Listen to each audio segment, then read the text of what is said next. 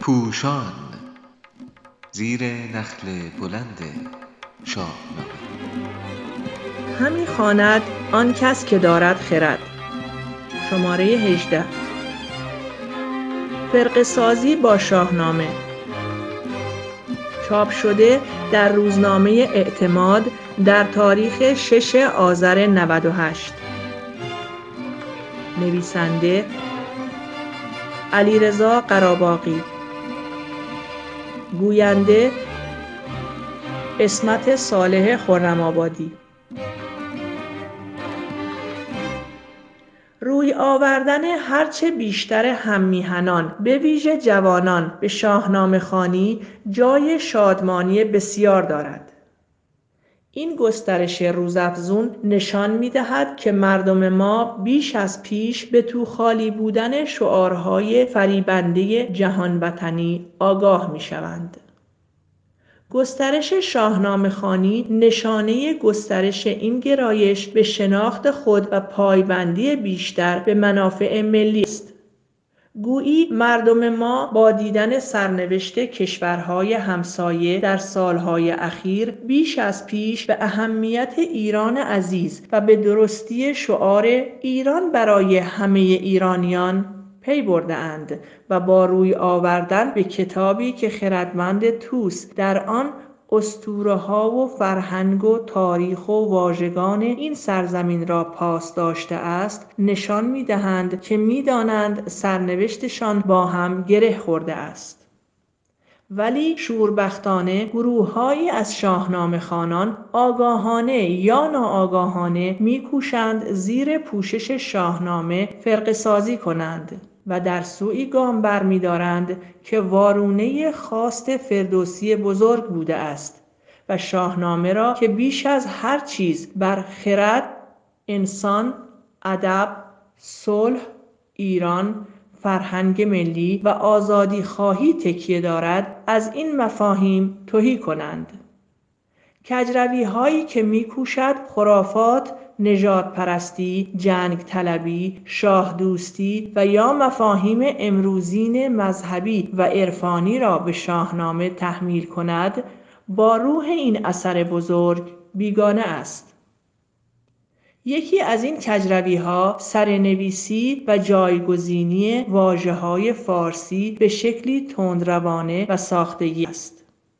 کسی که در گفتار روزانه خود مانند دیگران های گوناگون را به کار می‌برد هنگامی که به شاهنامه خانی می رسد ناگهان چنان واژههایی را به کار می گیرد که خواننده ناگزیر چند بار آنها را زیر و رو می کند تا شاید دریابد نویسنده چه چیزی می خواسته بگوید. این دوستان توجه نمی کنند که زبان ابزاری برای اندیشیدن و نیز مبادله اندیشه هاست.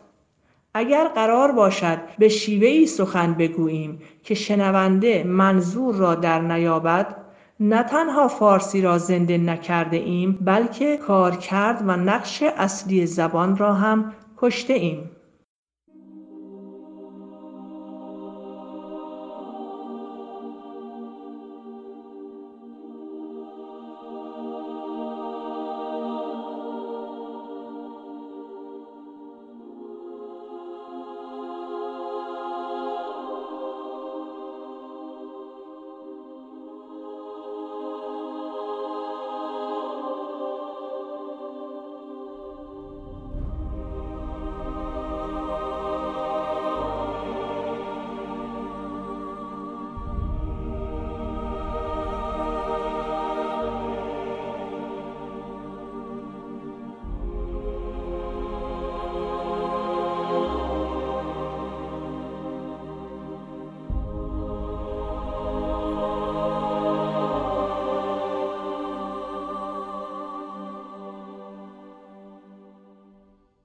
کسانی حتی در شیوه نوشتن واژه‌ها نیز سلیقه شخصی خود را به کار می‌برند و توجه ندارند که برخوردهای سلیقه‌ای تنها به آشفته بازار موجود دامن می‌زند.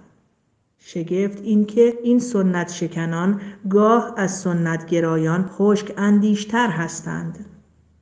اگر بارها گفته شود که سپاس همان سپاس نیست از اندیشه نیک گفتار نیک کردار نیک گرفته نشده است؟ سپاس تو چشم است و گوش و زبان از سه نگهبان جان می‌گوید که همه زیر مجموعه خرد هستند و به روش علمی در شناخت اشاره دارد. سه و پاس در زبان پهلوی به همین شکل امروزی ولی سپاس به شکل سپاس به کار می اند.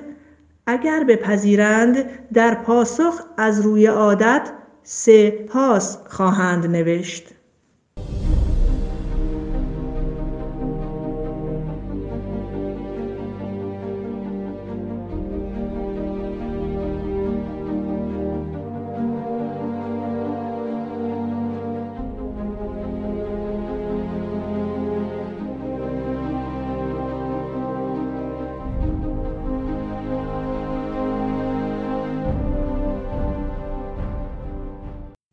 یکی دیگر از چهره های این فرق سازی تلفظ است.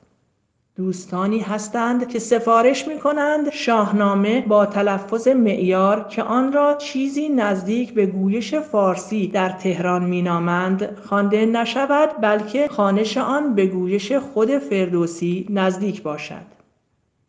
این عزیزان خانشی نزدیک به پارسی میانه را بهترین معیار برای تلفظ درستی می‌دانند که واژه ها را باید چنان خواند.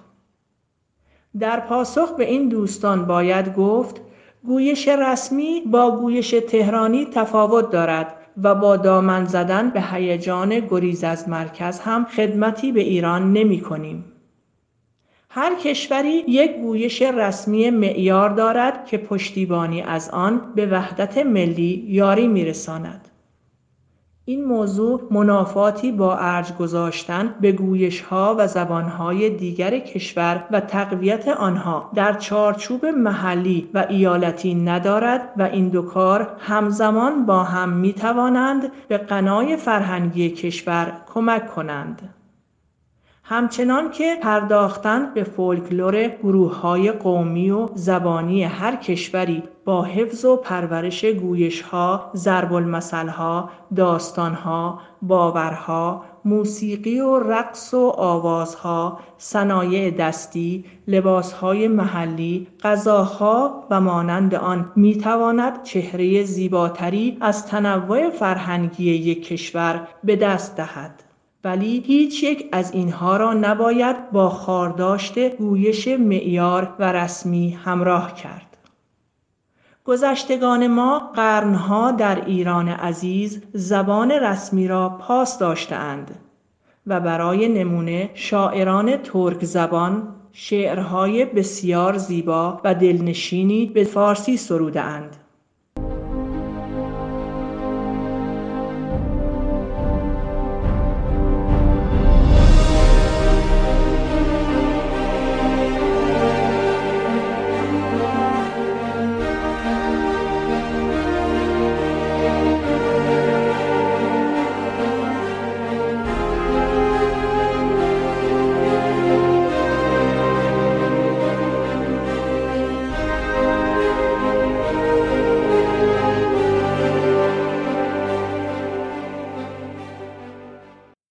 آن گذشته چرا باید شعرها را به گویش زمان شاعر خواند؟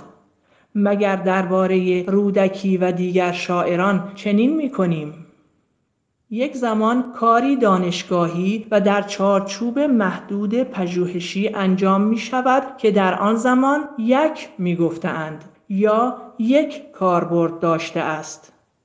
ولی بیرون از آن چارچوب چرا باید شاهنامه را به گویش امروزی و رسمی نخواند این دوستان کلیدی هم به دست می دهند. شاهنامه را به گویشی بسیار نزدیک به گویش امروزه فارسی افغانها و تاجیکها بخوانیم. بر پایه پژوهش های این بزرگواران برای نمونه باید چنین خواند. تا این سخن از مرد کهن گفت بدو سوگند به فردوس که پیگیری کرد.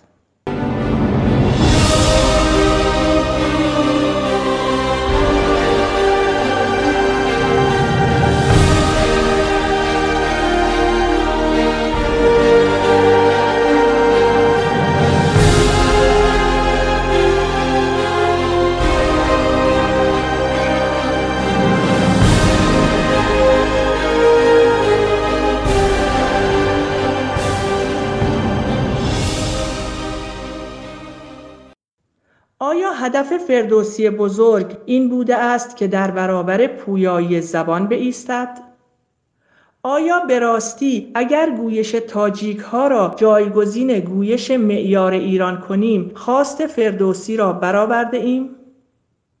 مگر خود فردوسی تلاش می کرد زبان پیش از زمان خود را زنده کند؟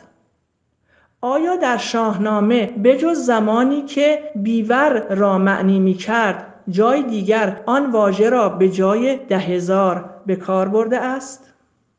و مگر نه آنکه شاهنامه برای همه ایرانیان نوشته شده است آیا این فرق سازی بزرگ کردن خود و دور کردن مردم از شاهکار فردوسی نیست که وانمود کنیم شاهنامه را باید به زبانی ویژه خواند که هر کس نتواند با آن ارتباط برقرار کند آیا این همان فرق سازی نیست که بعضی پیروان ادیان کرده اند و برای نمونه با زبان لاتین وردهایی می‌خوانند که اروپاییان امروزه چیزی از آن سر در نمی آورند ولی برای خواننده دعا نوعی تشخص و خودبرتربینی به وجود می آورد.